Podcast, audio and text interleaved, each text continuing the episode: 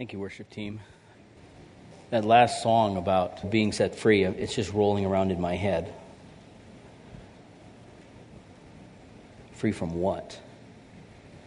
Scripture tells us that you're either a slave to righteousness or a slave to sin, but you're a slave to something. And only when you're a slave to righteousness are you truly free. Jesus said, you'll know the truth and it'll set you free. He said, if Jesus has set you free, you're free indeed. And if not, you go through this entire world, this entire life, just shackled to things you don't even know. You're shackled to hopelessness. You're shackled to the fear of the grave. You're shackled to the end of the month when the money runs out. You're shackled to the relationships that don't work. You're shackled to yourself. So as you're singing that song, I'm just thinking all the things that I've been set free from and what it really means to have hope. And I'm just kind of, I don't even want to go into this. I'm going to change the message up. We're just going to preach on something else this morning. Wow. Well, my name is Chris Richards. Good morning. I'm one of the pastors here at Windsor Community Church. I get to preach through Genesis 23. We've had a couple of weeks of break in here. I had a special service, had a fantastic service last week with 1 Peter 2. And Chris preaching through 1 Peter chapter 2, verses 9 through 12. Fantastic passage there. And then the week before do you call it an awkward service? Embrace awkward. We're going to get t-shirts. Where we just wanted to hear what the Lord was doing in people's lives.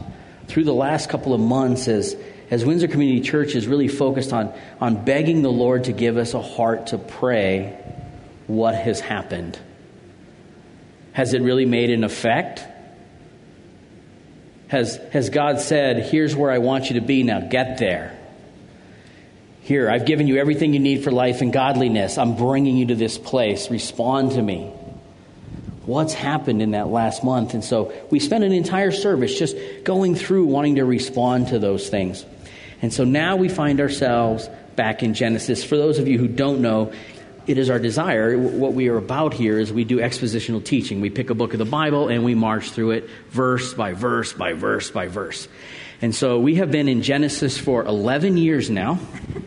And we are now in, that sounds funny, but I don't know how long it took us to get through John. But it took us a long time, and John's not nearly 50 chapters. So it might be funny now, but when we're on chapter 49, we very well may be saying, well, there, young fella, we're now in chapter 49. So we're in chapter 23, and the last thing that we were on is Abraham taking Isaac up to the mountain in response to obedience to God to sacrifice, or at least to respond obediently to what God had called him to do. And then, why they didn't start chapter 23 in that last paragraph, I don't know, but I'm going to kind of back up a little bit because chapter 23 really does start at the end of chapter 22.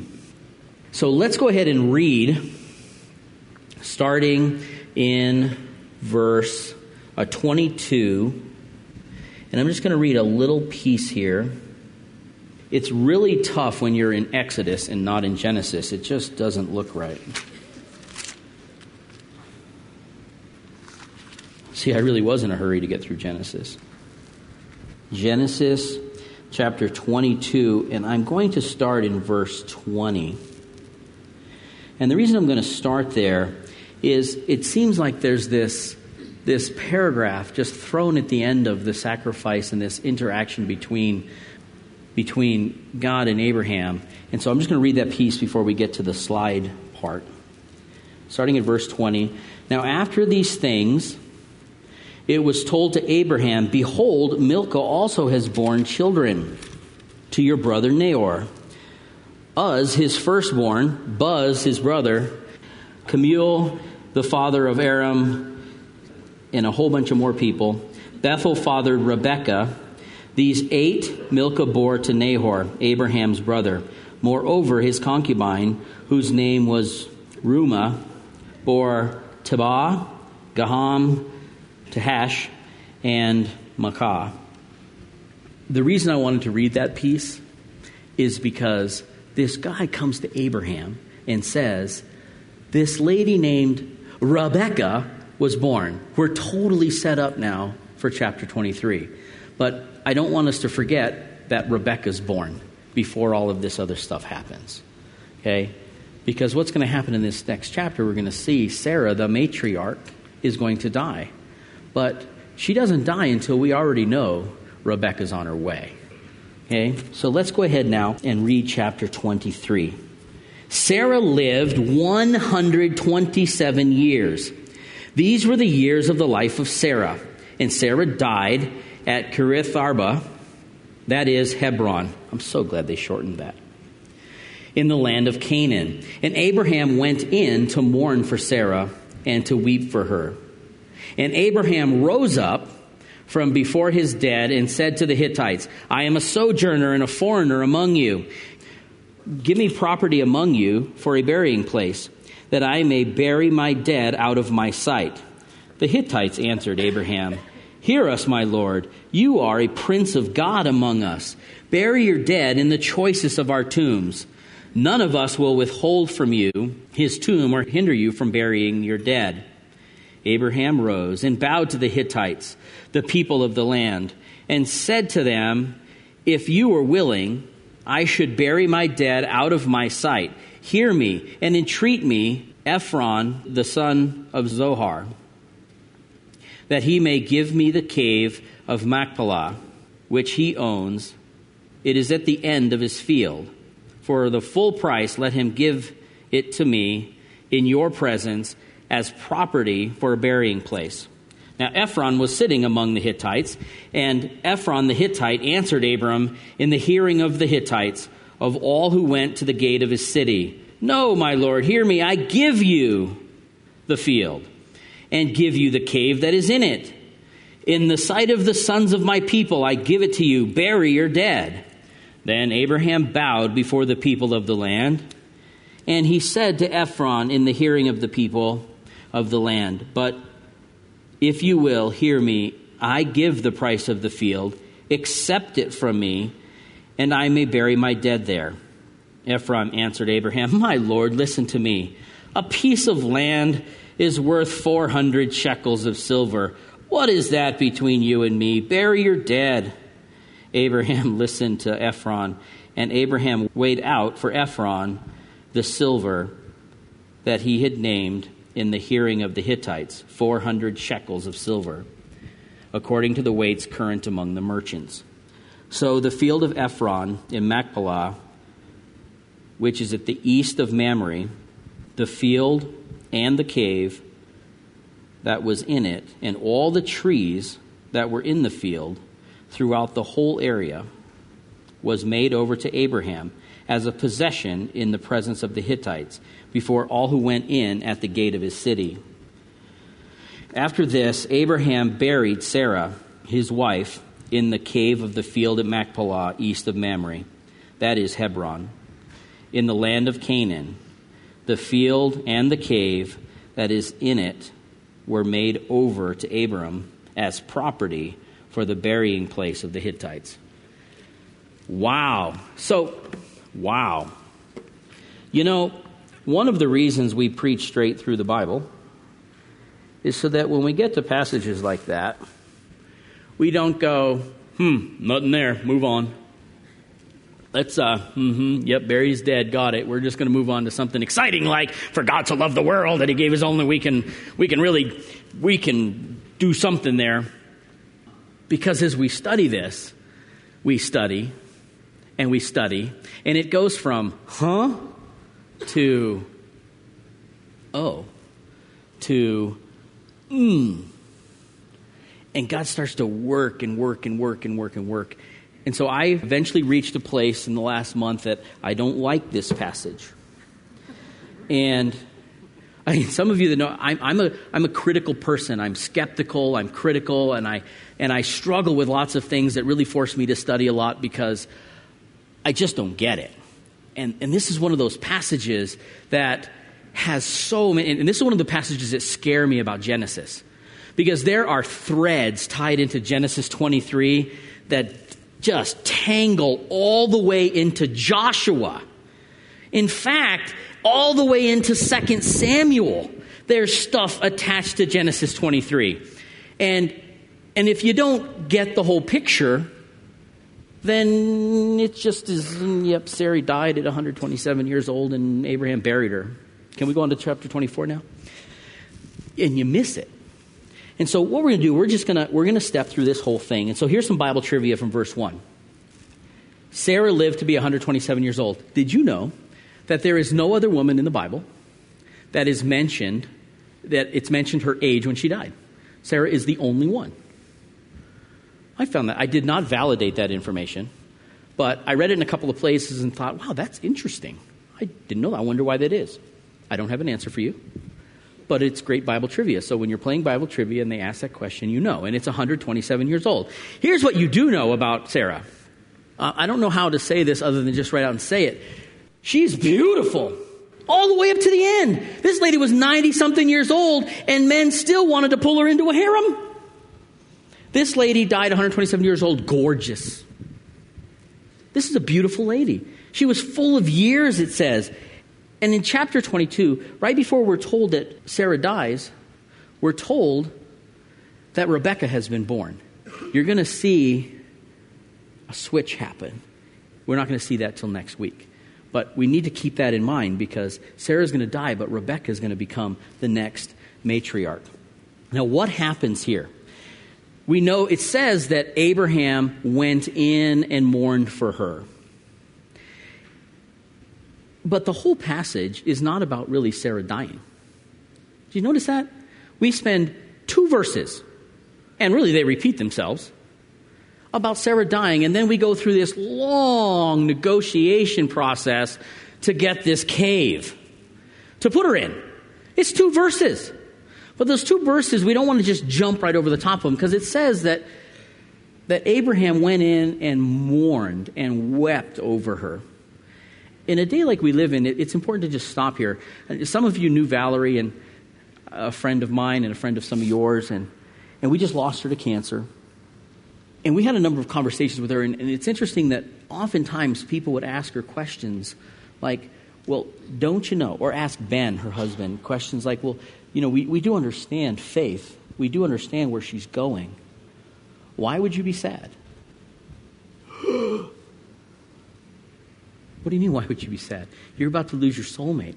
These people were together for who knows how long. All the way since the first calling of Abraham, Sarah was right there the whole time. And he just lost the love of his life through everything. He tried to give her away twice, but she didn't hold that against him, right? She's this man's soulmate, and he goes in and he loves her. And he's weeping for her. He's grieving for her. Now, chapter 22, we understand that Abraham knows about the resurrection. He knows. We get it from Hebrews, but it says, you know what? He knew that God was just going to raise it. He's going to raise his boy from the dead. Even if he did sacrifice him, if he went all the way through it, by the time he was done, Isaac would be raised back up. They'd be walking out together. We heard that from Pastor Dean a little while ago, right? He understood it. It's not that he didn't understand that God is in heaven and how this whole system is going to work out to a degree. It's not that he didn't know that. It's that he just lost a cherished person in his life. And I say this for the Gnostics in our crowd, because I'm kind of one of them, where I would be very quick to say, but you know she's going to be resurrected. We jumped into John 11, and when I went to this, I had to read John 11. John 11 is where Jesus brings Lazarus back from the grave, where he resuscitates him. And I went there because I remember Jesus saying to the sister, I am the resurrection and the life. Didn't I tell you, don't you believe in the resurrection? She says, oh yes, I believe. And it sounds kind of cold and calculated when I played it in my mind. But then I went back and read it, and it says Jesus wept, and then everybody around him said, isn't it obvious how much Jesus loved this guy? And then he said, didn't I tell you that if you believed, you would see the power of God? but the two are together. We have, yes, the truth and the hope. Christians are so chained to hope, aren't we? I mean, we're creatures of hope. We can't get away from it. Everything, we get up in the morning hopeful. We go to bed hopeful. Everything that helps us to function is in the hope that God is who he said he is. That God did bring Christ back and he's going to bring us to him. That he rewards the faithful. All of this is hope. But at the same time, that hope is tied to humanity. And we do hurt, and we do love. And so this piece in this passage, we just don't want to just jump over it because it's one verse. Abraham did go in, and he mourned. He did love this woman. And that love all by itself just makes Sarah this, it adds to that beauty, doesn't it? If it has said, Abraham came home, found out that his 127-year-old wife is dead, so he went out and got her burial plot and buried her in it. That doesn't glorify Sarah at all, does it? But here you see that it just adds to her beauty. I just like that part. But at the same time, we see in 1 Thessalonians 4, Abraham did not grieve as one that didn't have hope. Right? Because he did understand. These things do mix together. And so when Abraham is grieving for Sarah, he knows, like Job, when Job says, my Redeemer lives, and even if my skin is going to decay and fall off, I am going to see God. Let it come. Even if I fall apart and I die and I go to the grave and my Redeemer lives, I'm going to see God. Abraham knew that. He didn't grieve with someone with no hope where he's just like, oh, I don't know what to do. Oh, no.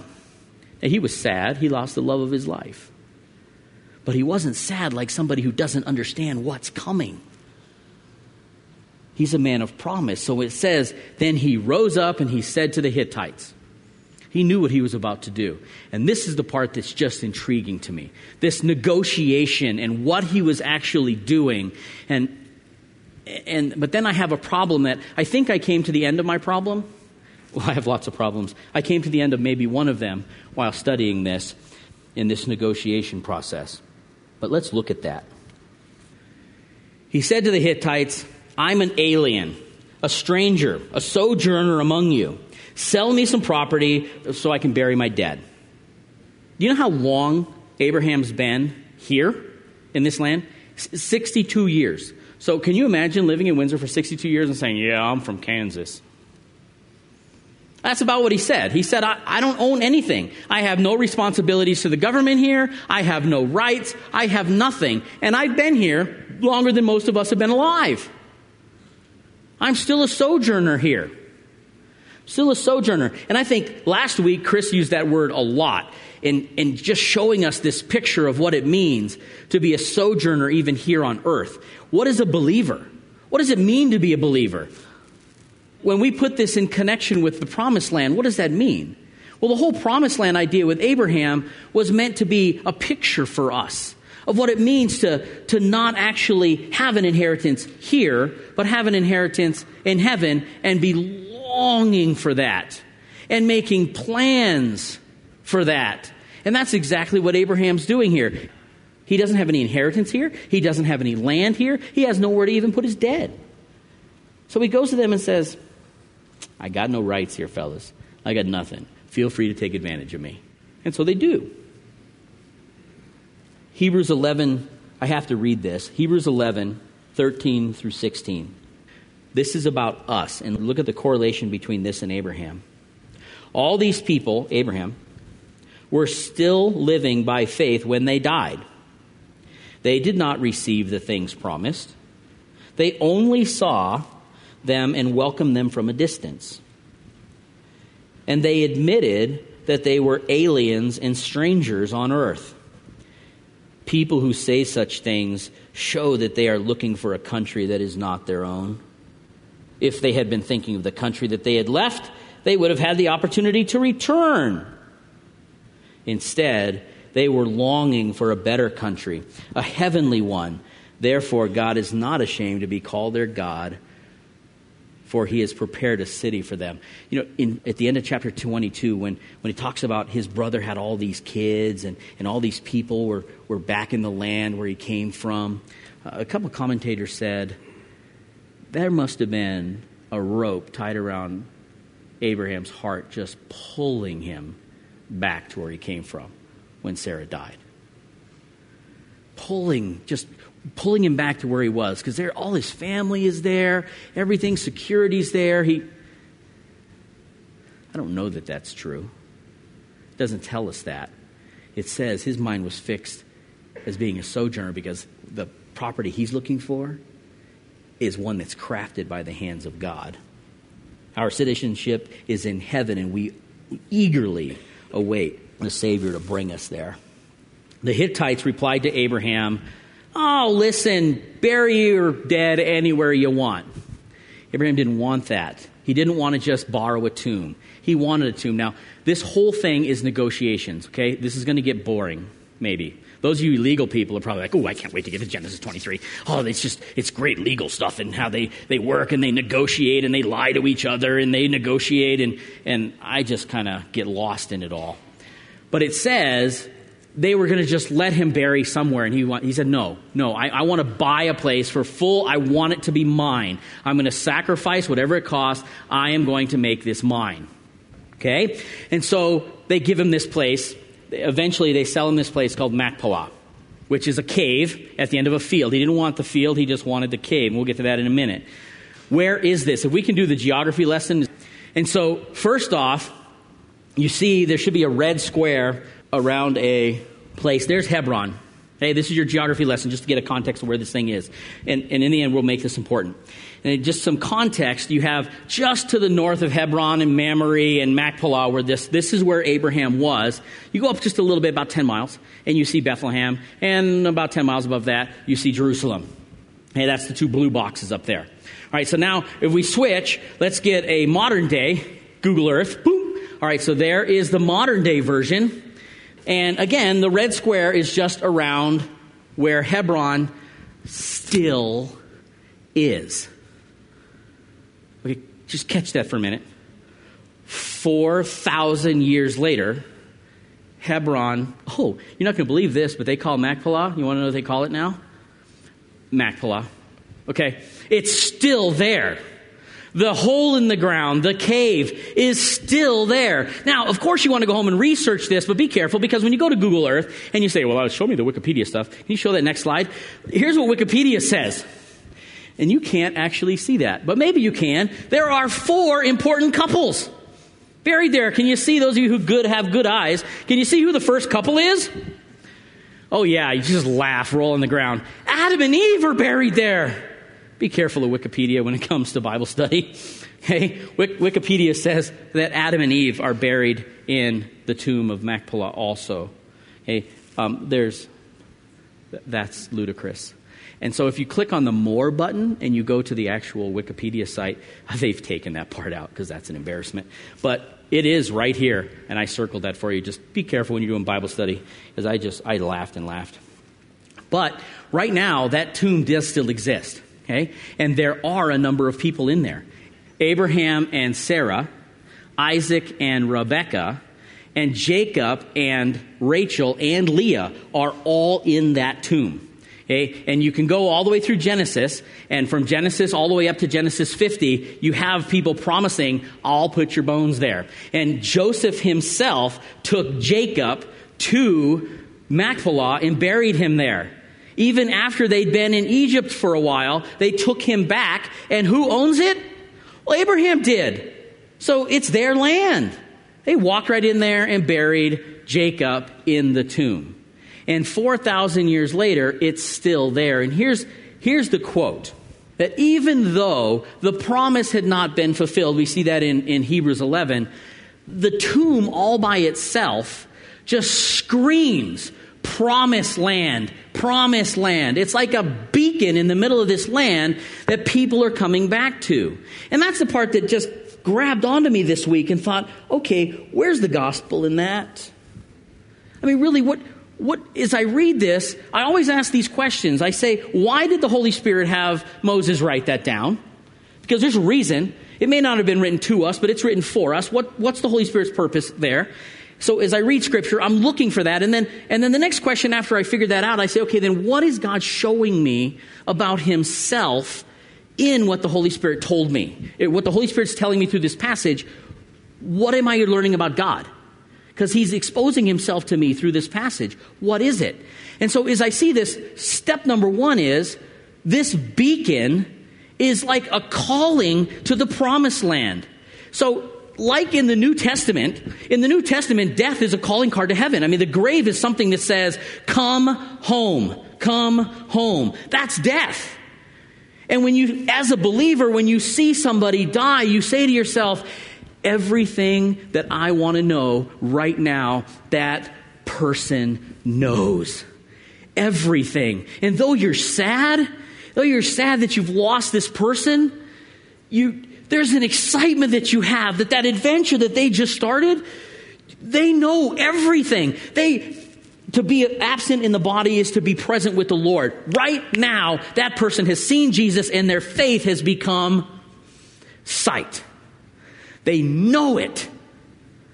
Oh, you long for that. Remember I said Christians are just bound to hope? It just pumps through your veins like whatever that red stuff is. It just pumps through your veins, and you can't get away from it. And so when you see that happen, well, in the Old Testament, it's no different. In the Old Testament, God has made it so that grave, that sepulcher of bones, cries out, promised land, promised land, promised land. Now, we don't think the same way, so we have to be a little bit careful and kind of go back and think like an Israelite. When Jacob says, promise me before I die, I am not going to curl up on this bed and die until you promise me that you are going to gather me up and you are going to take me to the land of my fathers and bury me in the promised land, because I want to be there when you all get there, because it's God's promise, and by faith, I know he's going to do it, and I want you to bring me there. That's how they thought. And so for us as a Christian, what does that mean? What are we doing today that says, promise me, then Jacob, after they said yes, that he curled up and died. That's what we have in Scripture. As soon as they said, yes, we promise we're going to take you there, he said, okay, good, I'm in the promised land, curled up and died right then. As a Christian, what do we do with that? When we say the Scripture tells us to set our hope fully on the day that Christ is going to be revealed to us, what does our life look like that says, I'm making plans to be in the promised land? To be in that city that's not crafted by human hands, but crafted by God. What does that look like? What investments are we making? So we get to this piece then where Abraham tells him, sell me the land. And he says, the land, the field, 400 shekels, but what's that between you and me? It's just 400 shekels of silver. As soon as he said it, I'm thinking Abraham went, oh, because we see in a couple places, I don't know how the economy all worked there, but we see a place in Jeremiah. Jeremiah buys a field, huge field, for the same reason. He actually buys the field for the same reason that Abraham bought this field, really looking forward, not really to bury dead, but looking forward to have this place, right? When the people return from exile. You know how much he paid? 17 shekels. So 400. And then another one earlier in 1 Kings, we have that somebody bought a whole hill for 2 shekels of silver. And so 400 feels like Abraham got taken. And the only reason that this, initially I said, so what? But almost everybody writes about Abraham getting taken. And you think about this, you think, well, that's kind of funny. Because later on, Joseph is going to bring Jacob. And other than the fact he has the whole Egyptian army behind him, they just let him right in. Why? Well, can you imagine the stories at the city gate? You know that Abraham, he's such an idiot. I sold him this thing for 400 shekels and he paid. And that's got to be just a joke for generations. that Israelite, go do business with the Israelites. They'll pay you $400 for a plot of land.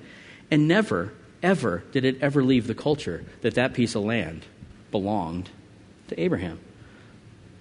Because it could be a standing joke. Maybe. I don't know. Don't know. And I'm also not sure about the economy there. Maybe 400 shekels of silver was worth that then, and later the economy changed.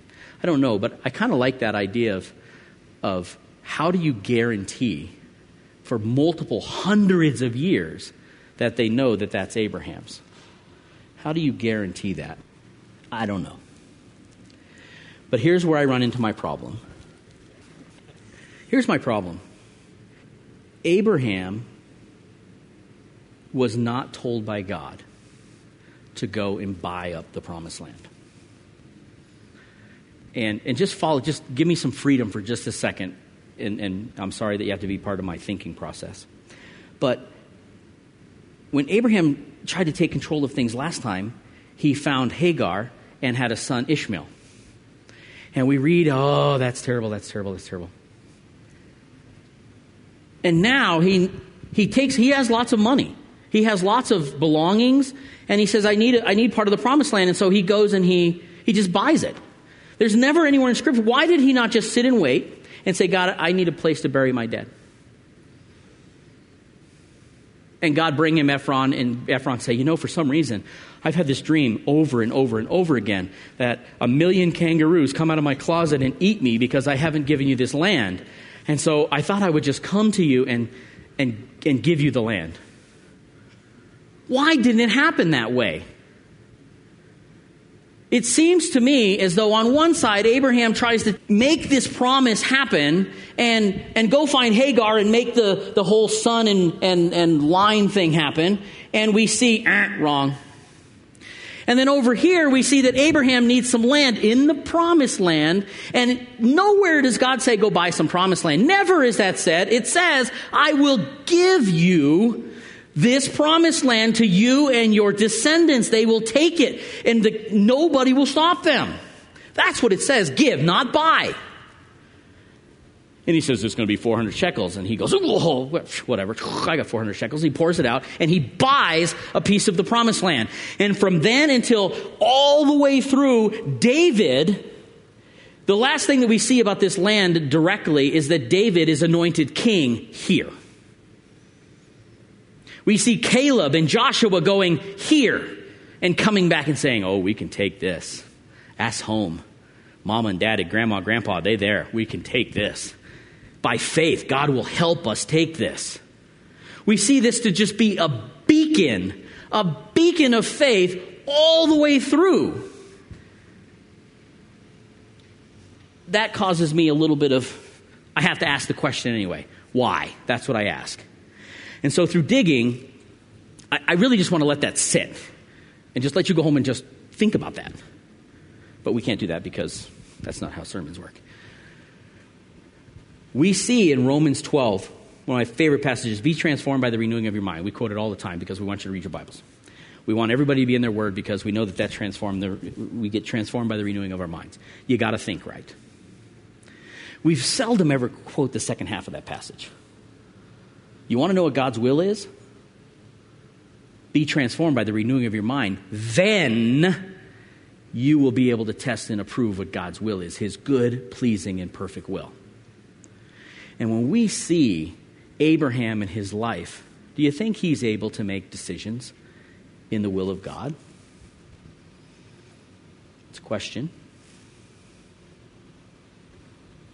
We don't see in Scripture that this happening, but we see that his decisions marked the Hebrew people for generations.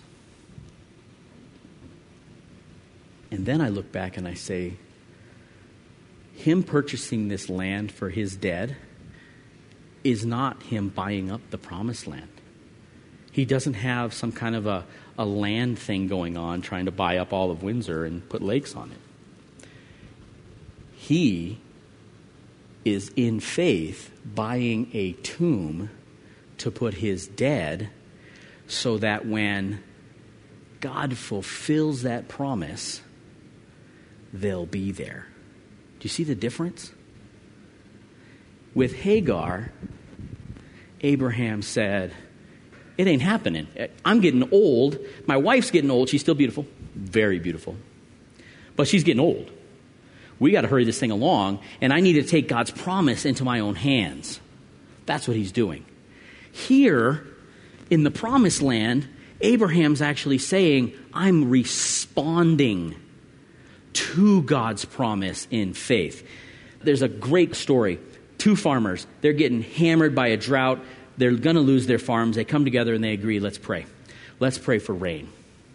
So they pray for rain. The next day, one farmer looks out his window, and he sees the other farmer out there plowing his field. So he runs out there, and he says, what are you doing? Guy plows along. I'm preparing for rain. That's what Abraham is doing. He's preparing for rain. He knows that God is going to fulfill his promise, and so he's investing in that promise. He's investing in who he is. Ding, ding, ding. Maybe? Christians, we have a promise. We have a promise of the coming Messiah. He's going to come back. He's going to get us. We are going to be with Christ in heaven. Are we investing there? Where is your time, talents, energy, money, all of those things? Where you spend those things determines, it dictates where you think you're going to spend your future. Now, we can pussyfoot around that all day long. But it's just true. Where you put your energy and your time and your talents tells everyone where you think you're going to be tomorrow, because you're setting it up. That's human. And if you are a sojourner on earth and you say, I have set my hope, I have set my eyes fully on the day that Jesus Christ is going to be revealed and redeem me. Like Job, my Redeemer lives, and even though this body may die, I'm going to see God. If that just impassionates you, everything about who you are is going to invest in that thought. Be transformed by the renewing of your mind. Nobody comes to Christ thinking that way. Nobody prior to being in Christ thinks that way. It's foolishness, Corinthians tells us. It's foolishness to take your entire life and hang it on a dead man. Unless he's not dead anymore. Unless he really did take his life and give it away for you. To redeem you and bring you back to God. If that's what he did, and you start investing, because he says, oh, by the way, and I brought you back to God so that you can be with him, so that you can be reconciled and brought back. And one day I'm coming back and I'm going to bring you to be with him. If that's what you're setting your mind on to the rest of the world, baby, that's foolish. That's foolish. But if it's true, I have to stop there. If it's true, then everything that you're setting your life on is one day going to be responded by this. Well done, good and faithful servant. Enter into my rest that I've prepared for you. That is what Abraham's doing. Abraham is investing in the promise that God has given us. This is the thing that just made me go, ding! Wow! That's really in Genesis 23? That's for believers, people. What are we investing in what we say is the promise of God? What are we investing? Let's pray.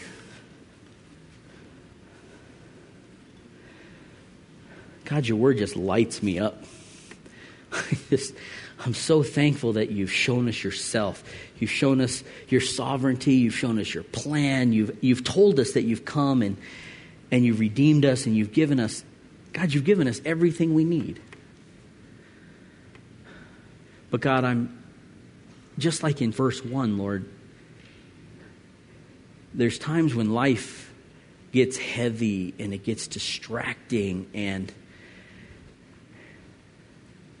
God, our humanity collides with our doctrine, if we can say it that way.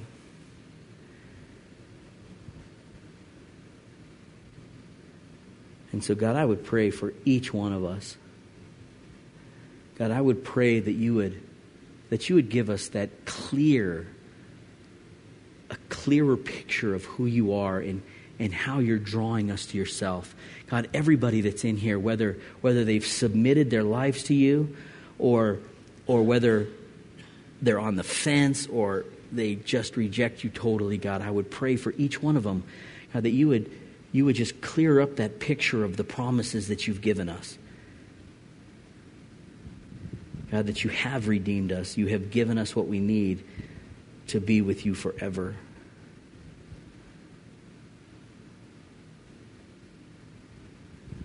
God, that we'd be transformed by the renewing of our minds.